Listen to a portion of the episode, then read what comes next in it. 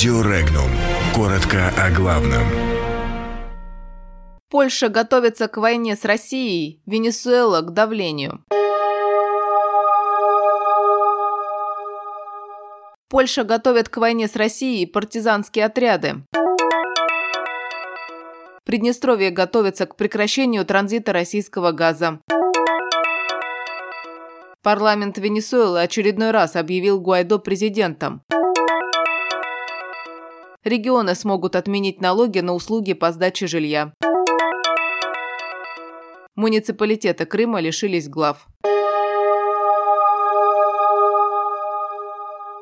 Польша готовится воевать с Россией любыми средствами, в том числе при помощи партизанских отрядов, сообщает газета «Билд» со ссылкой на польского министра национальной обороны. По словам главы военного ведомства Польши, к 2024 году общая численность польских партизанских отрядов достигнет 53 тысяч человек. Польские эксперты уже назвали этот процесс логичным ответом на российскую угрозу, а правительство Польши собирается отправить сотню таких добровольцев в США для обучения тактике ведения партизанских и асимметричных боевых действий.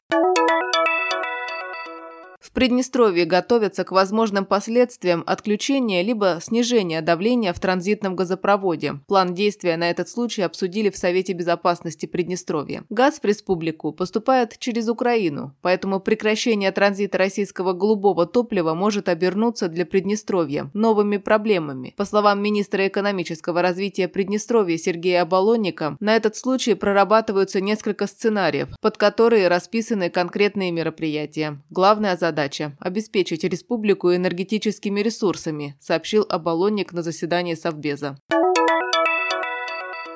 Парламент Венесуэлы, контролируемый оппозицией, отказался от фальшивого диалога, инициированного режимом Николаса Мадуро с партиями меньшинства, предположительно оппозиционными, сообщает испанское издание «Эль Мундо». Перед лицом возможного возвращения чивистских депутатов в законодательный орган, парламентарии признали своим лидером Хуана Гуайдо, также подтвердив его притязание на пост временного президента нефтяного государства вплоть до прекращения узурпации.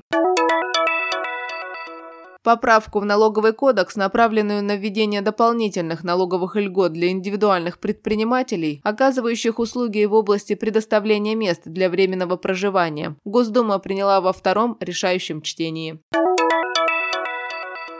Все руководители муниципальных исполнительных органов власти Крыма сложили полномочия, сообщил глава администрации Ялты Алексей Челпанов. Данная процедура принята властями республики в связи с тем, что запланировано проведение новых конкурсов на должности глав администраций, отметил Челпанов. По его словам, до принятия решения депутатами Горсовета об удовлетворении его заявления он продолжит исполнять свои служебные обязанности.